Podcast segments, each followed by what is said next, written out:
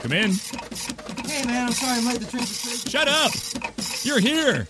And good thing, because we've got lots of work.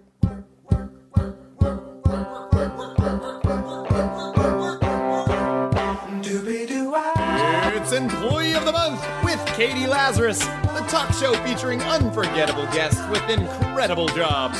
And now, here's my boss and your host, Catie Lazarus. Hello, hello, hello. Welcome to Employee of the Month. And in this episode, I sat down with Kevin McDonald, who was part of Kids in the Hall, which was a fabulous and fun sketch comedy show. They were a little, for lack of a better word, feral. Speaking of feral, I'm hosting a uh, storytelling show August 19th in New York, if you're around, called Slightly Feral. And back to Kevin McDonald. Kevin McDonald has his own podcast now, Kevin McDonald's Kevin McDonald Show. He also does a bunch of voiceovers, and we speak about that as well. But it was really neat to talk to someone who worked his whole life, but was part of a collaborative team and is now more on his own, and to talk about what that's like. I really, really enjoyed hearing like how he's reinvented himself, um, including moving to Winnipeg, Canada. So I am sitting with the one and only Kevin McDonald. And I say that as a joke because there are so many Kevin McDonalds um, that I, I, Don't you uh, know? I was at a party once. Sorry, I always feel like leaning. I was at a party once uh, in the '90s, and um, uh, some guy tugged my uh, jacket, and he, I turned around. He was a little tiny guy, and he said, "Hey, I'm Kevin McDonald too," and he was the president of the Canadian Monkees fan club. The monkeys, the band, or monkeys in general? Uh, the band. the band. I, you know what? I assumed it was the band. I There could the, be a mammal club. a president of a fan club of monkeys in general. That's pretty hilarious. like if you look at it from my perspective, Monkees the band had a far shorter career of illustrious hits, whereas there's a lot of monkeys you can look at and be like, oh, You know, I've never looked at it your way before, but, uh, but that's true. I was a kid. I was like four or five when Monkees came out, so I sort of loved them. And um, I th- they had great songwriters. And Michael Nesmith was a great songwriter, and he was uh, uh, he had a great solo career. And he did elephant parts, which is like uh, that invented videos that weren't from movies, uh, and it was like comedy sketches. So I'm sort of a fan of the Monkees. So I and uh, Kevin McDonald had a good talk at that party. I remember watching you on HBO and the joy. Like that's what I felt from watching Oh, right, improv right. comedians. And I guess coming from stand up myself, it seemed like you guys had a lot of joy. I'm curious, do you still feel that now when you perform? Well, there's definitely more joy in a group. Dave Foley and I have been friends since we were teenagers, and then we met the others a year or two later. You met Dave when you were at Second City? Yes, a workshop. I was 19 and he was 17. Okay. Oh, so he's much younger. Okay. I'm just kidding. yes, he's well. He's the baby of the troop. We're like I'm the second youngest, and the next one's a year older. The next one's a year older than that. The next one's a year older than that. But Dave's like two years younger than. But I was uh, there for a year. and Mike Myers was my friend. Yes. He was a teenager. He was also two years younger than me. He left because Second City. He was the youngest person to be hired for Second City, Uh, except for Catherine O'Hara. Who's fantastic. Uh, I'm going to in a couple weeks. Uh, I'm pointing to where Toronto is. I don't know if Toronto's uh, the Second City benefit. They're they're doing a benefit for Dave Thomas of Second City. His uh, not for him, for his nephew who uh, had a snowmobile accident, and, and so they're having a, a thing. And Marty Short's going to be there. He's going to host. He's going to do Jiminy Glick. Um, Rick Moranis is going to be there. So they're going to do um, Rick Bob and Doug McKenzie. too. Yeah, he doesn't perform anymore, but Yeah. for Dave Thomas, he will. Everyone's going to be there. Um, Joe Flaherty, Catherine O'Hara, Andrea Martin, Eugene Levy, who's sort of my favorite. Okay, so the thing I envy most about all, I can't envy the sheer talent. I can't because I get so much joy from it as someone watching Right. and inhaling it. Um, but I do envy the love. It seems like maybe that's me just projecting onto. The love of the group again? Yeah, like it just. Yeah, yeah, yeah. We love each other. Like the kids in Hall love each other. I can only speak about us like brothers, only because we're all males, but not in the phony sense, like the true sense. Yeah. Brothers fight. Then they go to a bar, and the brother you just said I hated you to is being beaten up. You go and you fight for him. I'm a coward. I would never get in a fight. But uh, it's that kind of brotherly Not love. in a good fight. Yeah, yeah, yeah, good. But but we love each other, and we're nicer to each other now that we're older, which, which is nice. But there's a joy. Yeah, I'm going to finish the joy thing. There's a joy. Uh, like before a stage show, the in Hall, in the sense that we're together and I feel less lonely. You always feel a little lonely before you go on stage, even with your group. Uh, but, but with them, you don't feel, and on stage, you don't feel lonely at all. In my podcast, uh, the, the, there's great young guys producing, and I love them. uh, but I've known them for a year. We're not brothers yet, and um, and except for tonight, they don't really perform with me. Um, I feel more lonely. I've heard you and Dave Foley um, refer to yourselves as punk rock. Um, and I wanted to know what, what that meant, Sad and maybe you can give an example of, of what that was like to be the punk rock sketch group. Um, I think at the beginning it sort of meant only knowing three chords. Uh, we were 19 and 20, but doing the most that you can out of three chords. As we learned more chords and became more of a jazz band, it was uh, it was more about the attitude, which was like losing on purpose. Um, stopping sketches every now and then, tell the audience uh, this was a bad sketch and that we were failing, and going back to the sketch, and um, uh, that kind of attitude, sort of breaking the rules of sketch comedy whenever we could. What were the rules that you wanted to break? The first one I think of right away is very uh, simple. Um, we had a show, a stage show, before we had a TV show. Uh, the one that sort of eventually gets discovered every Monday night at a club in Toronto called the Rivoli. The guy who was sort of uh, producing the show for a while, till finally he couldn't take us anymore, couldn't believe like there was a little backstage and he wanted us to stay there before the show. He had this mystique between the audience and the, and we would just sit around and like, we we would be wherever we wanted, like where the audience was. We would, we would talk to them and that like the even that was the simplest rule drove him crazy that, that we broke that that simple around and we did it without thinking and, and stuff like that. And we would yell at the bartender in a comical way, uh, like if it was funny, we would yell at the bartender, and he yelled back. Um, like I said, stopping the show. Once we st- uh, we did um, a scene at Theater Sports called. Um, it was a parody of. Jaws. We asked for a suggestion. They said Jaws, and it was uh, by the Harbourfront in Toronto, and there was um, a pool. Uh, and like, like a fountain, a fountain up to your knees. So we brought the whole audience uh, out to the fountain, and we got in the fountain, and we started swimming around. And then we asked the audience to come in the fountain, and not everyone did, but about forty people like rolled up their pants and um, and came into the fountain with us. And there were complaints again from the theater sports organization that we couldn't get people wet, and that, that the theater uh, would probably be angry. when They found out that we got people in their fountain What What is the dynamic like now? we progress socially. Like I say, um, we're nicer to each other. I read a quote 10 years ago on Camper Van Beethoven. Do you remember Camper Van Beethoven? One of my favorite bands of the 80s. They made they had to come back 10 years ago. They were being interviewed, and the reporter asked the violin player, uh, You guys are famous for fighting. Do you fight now? And he said, uh, When you're 20 and you're in a band, it's your job to be an asshole. But when you're over 40, um, you learn that the work is more important and gets done uh, if you're sort of politer with each other. It gets done better. And I think we're sort of like that. That progresses. The comedy hasn't started to regress yet. We're still like we, our new sketches were still pretty good, but that's like inevitable. That's going to happen. The Rolling Stones still tour, but how many great songs have they written lately? Though I hear the single they wrote a few years ago was pretty good. I don't know. But that's the hardest part, I think, also, is when you've had success at a young age. I mean, I, I think that the enormous pressure on oneself. Yes. Um, and there's two different kinds. There's the internal one of saying, I don't know if I'm ever going to write a sketch as good as that one. Yeah. And then the external one of, you know, people treating you differently when you're doing so well and now feeling like I miss that. Yeah, yeah. The trick is not to miss it. Because of this podcast, I've done um, tonight will be the ninth. I didn't write tonight's podcast. Uh, the producers did, and it's pretty good. It's better than the one we did last night, which I wrote.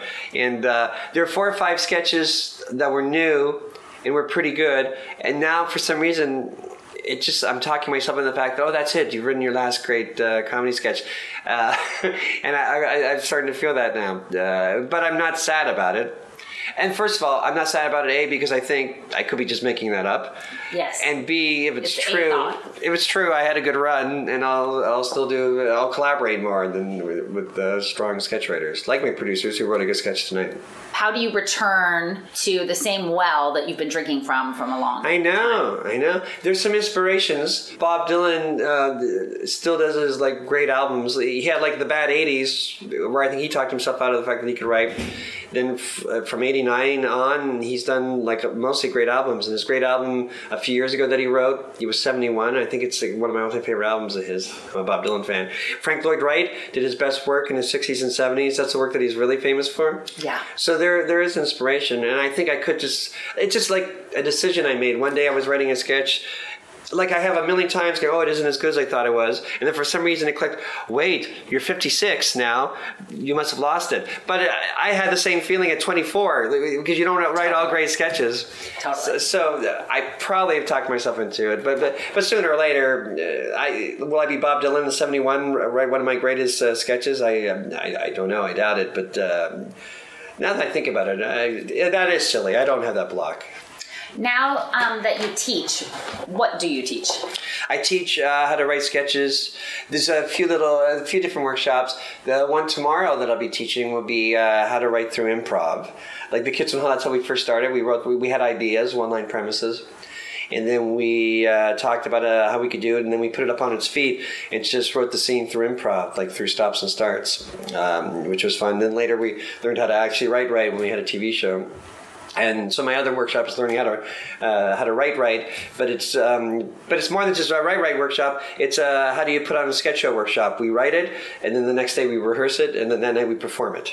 And how many of the things that you're teaching to your students do you actually still do, and how many are just sort of unconscious? Uh, a lot of them are unconscious. I think. Okay. I think a lot of them. Uh, it took like seven or eight workshops for me to fully develop uh, the things that I teach now because it was all s- subconscious. And Yeah. to You articulate need to it- articulate it. to yeah. articulate it. Because in a way, I'm lying. If the kids in the hall came to one of my workshops, they would say, "We never said that." We, we, we never said the two S's, surprise and satisfy. We never said that. Um, because it's a workshop, I know what we were doing, but it, it was a feeling that we had and, and an instinct that we had. But I can't teach instinct. So um, I find articulation for it, I find wording for it. And then, uh, but yeah, they, they would watch the whole workshop and go, we didn't, we didn't do that. We never said, but we did.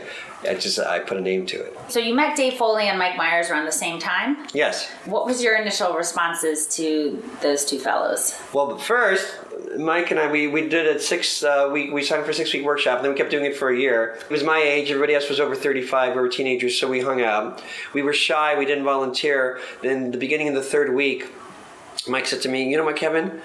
We paid a fortune for this workshop, $60, and I'm going to volunteer. And then he volunteered, and I started volunteering after that. But the first time he came on stage, I had no idea. I grew up in Mississauga, Ontario, which is 30 miles away from Toronto. I was in Toronto now. And in Mississauga, I had this comedy gunfighter theory that I was the fastest gunfighter, that I was the funniest person I knew. Not the funniest person I'd seen in movies or TV, of course, but the funniest person I knew live. And then he shattered that in like a three minute uh, improv that he did. And he was the first guy I thought that he might be funnier than me.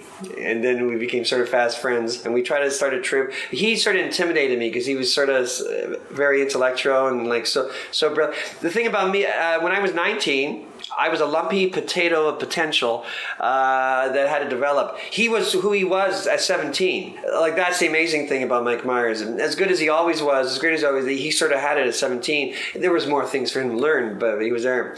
And then, okay, the first time I meet Dave Foley, we were we didn't know each other, and everybody was broken into twos into um, uh, and we did the mirror exercise where we mirror each other's movements, and we hadn't talked, but we started doing funny movements, and then we slowly crawled to the floor, and then we got in the fetal position, and then right away we broke the rule without even talking to each other.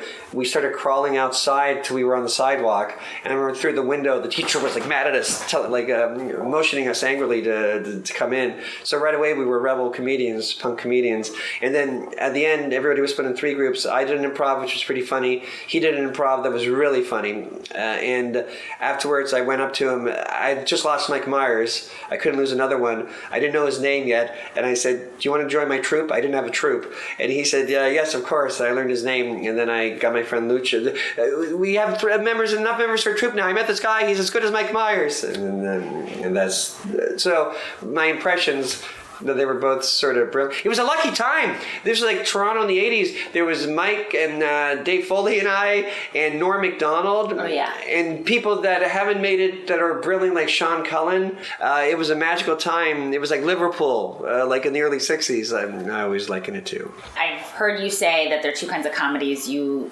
enjoy, Yes. Yes. um, and one was imaginative. Yes. And the the other, can you talk about that one? The other is true. I always compare it to, and I probably did it where you read it, um, uh, but I like uh, my favorite artist of all time is John Lennon, and I always compare to John Lennon. John Lennon could write "I am a walrus," which is total imagination. Uh, and then three years later, he he did the best album of all time.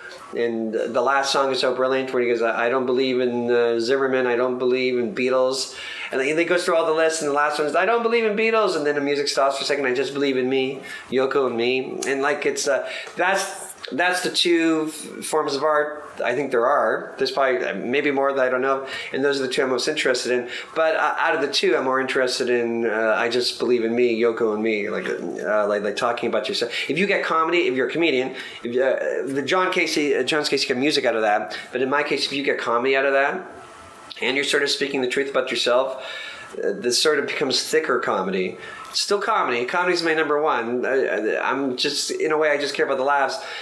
But if I say a little bit about what's wrong with myself or what's right with myself or whatever, um, I think it's thicker comedy. And God forbid if someone thinks, "Oh, I'm like that. Maybe I should stop being like that."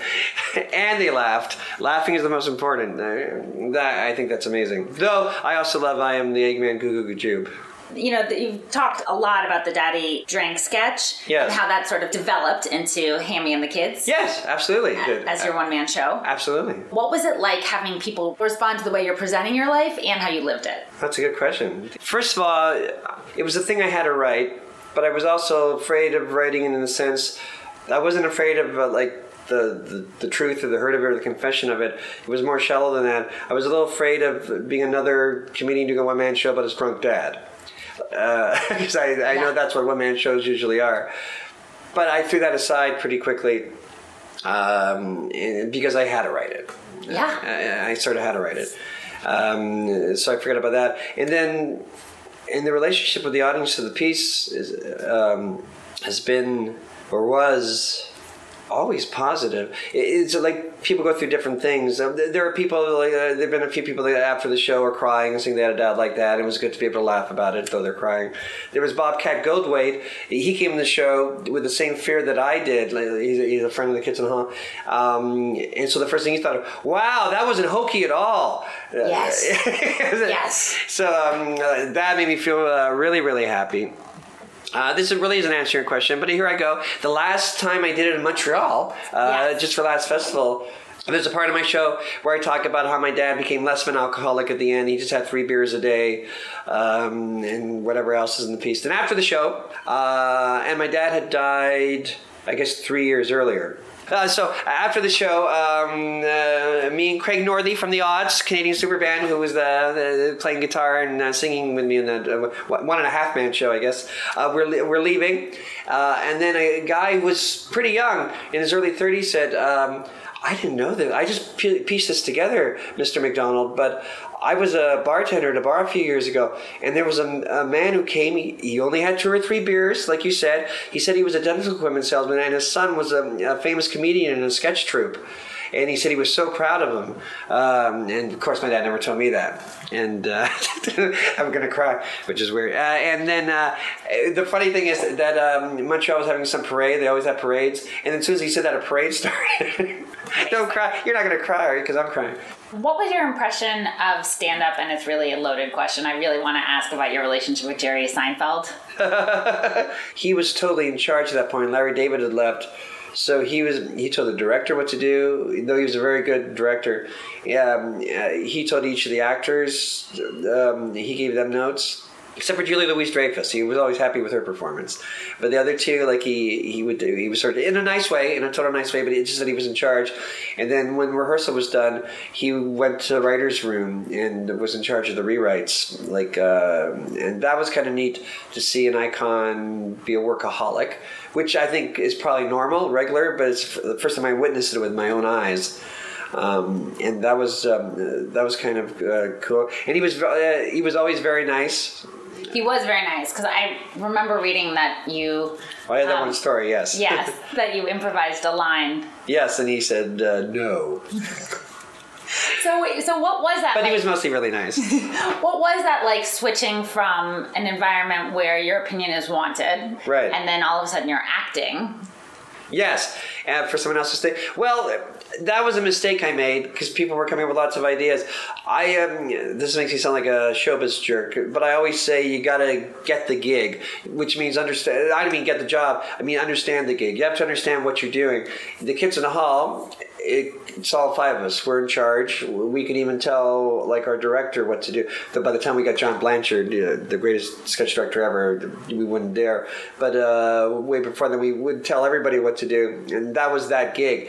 Jerry Seinfeld, that was a one-off mistake. I knew the gig. It's his thing, and I and I just listened to it. I, I and every TV show I do, even if it's according to Jim, I pretend that the script is great, and I, I try to. I did a bad, bad movie with Dom DeLuise, and um, we had a really, really Who bad scene together. Who I loved as a kid, I loved, like he was in the end and the twelve chairs and and, uh, and so much more. And um, we, I said, I don't know how to do this bad scene, and he taught me. It started to sound simple. But to hear from Dom DeLuise, it made it seem important. He said, "You've got to take it and pretend that it's Shakespeare. You've got to pretend that it's the best script ever." And then, uh, though, on the other hand, I see actors do that, and that's what that's why I think really, really great. Only really, really great actors can give horrible performances, because if they got a bad script or a bad director, um, they'll give all the powers they do to greatness to badness. So they'll be like my favorite actors of all time, Laurence Olivier and Charles Laughton. When they give a bad performance, and they're two of the greatest actors of all time, uh, or even Marlon Brando, it's uh, truly horrible. Though I've never seen Meryl Streep there because she's sort of intellectual, probably. The others are probably instinct, maybe. Yeah, but I- have you ever seen Meryl Streep be truly horrible? Now I know what it's like to be asked a loaded question. Um, I've seen Meryl Streep in some duds. She's been in duds, but has she ever been truly like her herself? I've never seen. I don't anything think that I would even be herself. able to. It's such a. The real question for me there is like, would I be even able to decipher it? Is the emperor not wearing clothes? And I don't. I to me, she is the emperor. So it would Maybe that's what I'm so thinking, too. To me, she's always dressed. But when I was a kid, I was obsessed with uh, many things. But Charles Laughton, he was so amazing in so many movies.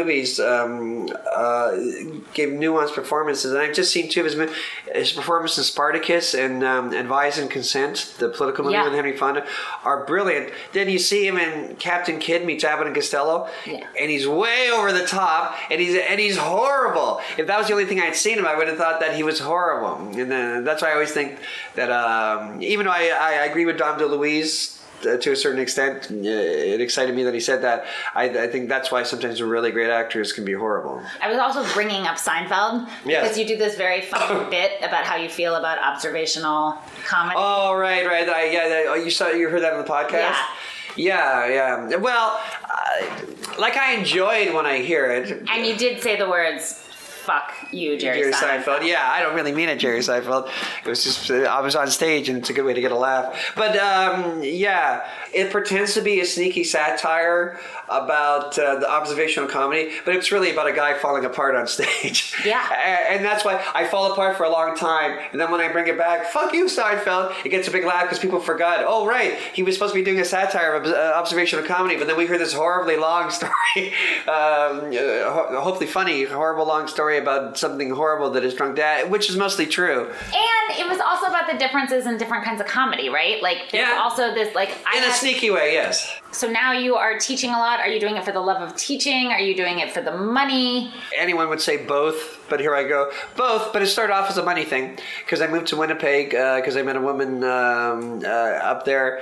And then um, to start making money, I started doing stand up, the thing I, I dread. And the stand up clubs, I don't do very well. Um, because, um, because as we've been talking about, my stand up is based on myself. And when people came that were Kids in the Hall fans, like the podcast, Yeah. it usually goes over quite well. Um, but if it's the 10 o'clock show in San Francisco and people are going there because it's punchlines and it's a famous club and there are 30, um, I have trouble. Uh, I have trouble.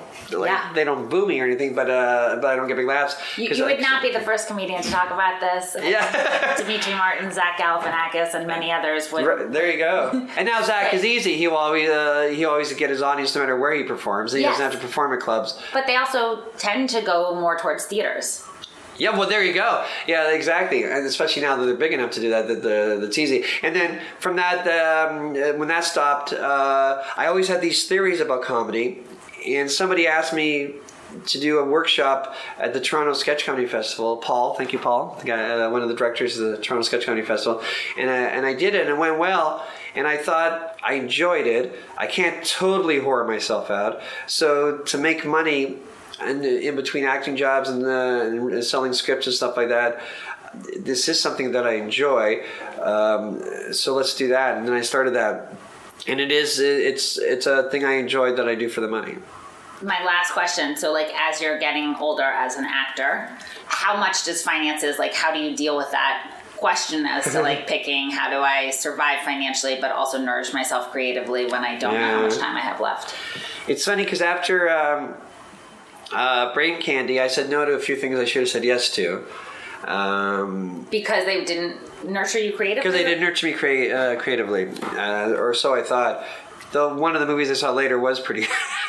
so it's hard to tell, like the from a script, because you don't know what the director has planned, or, or even on paper. It's hard to judge anything from paper. So I learned that pretty quickly too. Uh, uh, I assumed it was the same kind of mediocrity of movies similar to it, and it turned out not to be.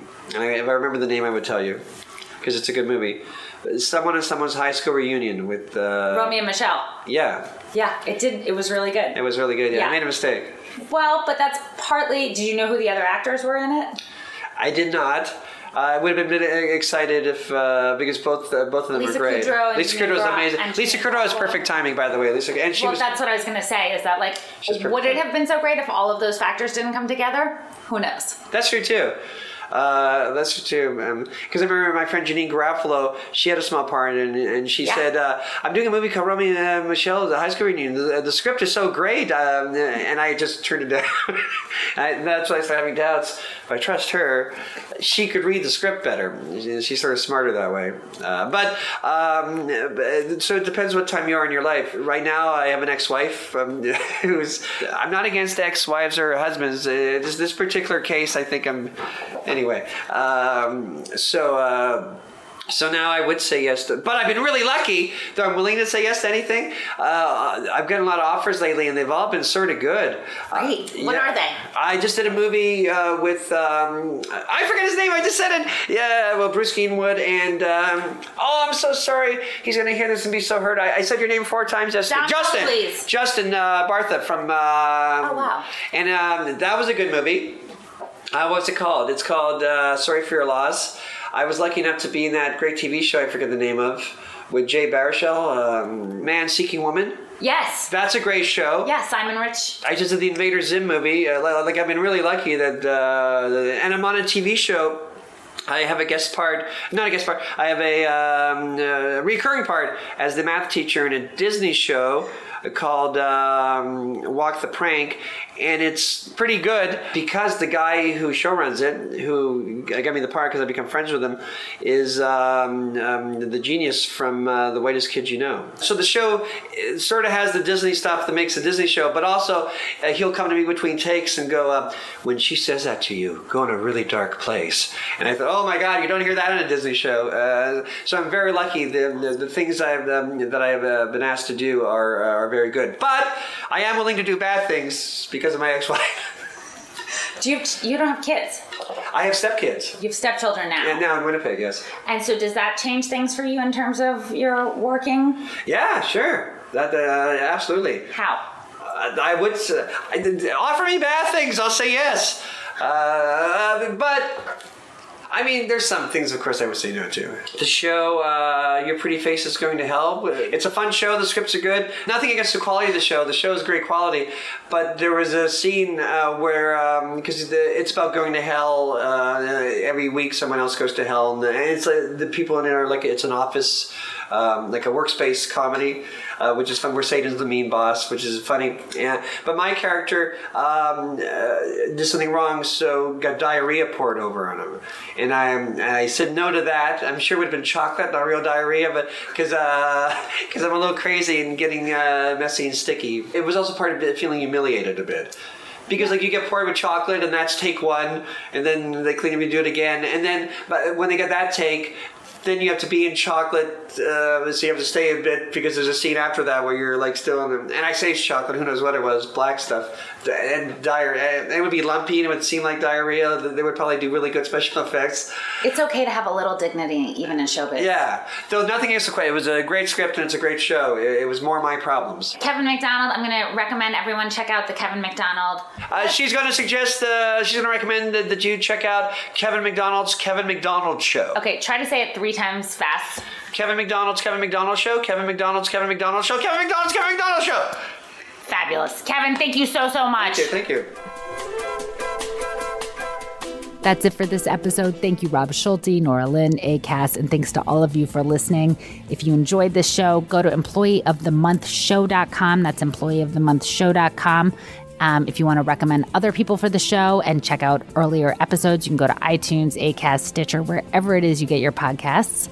And you can follow me at C-A-T-I-E Lazarus, Catie Lazarus, at Catie Lazarus on the Twitter or on Instagram or Facebook or just weirdly around the house. It will not be weird for anyone. I'm Catie Lazarus. I will speak to you next week. Have a good one.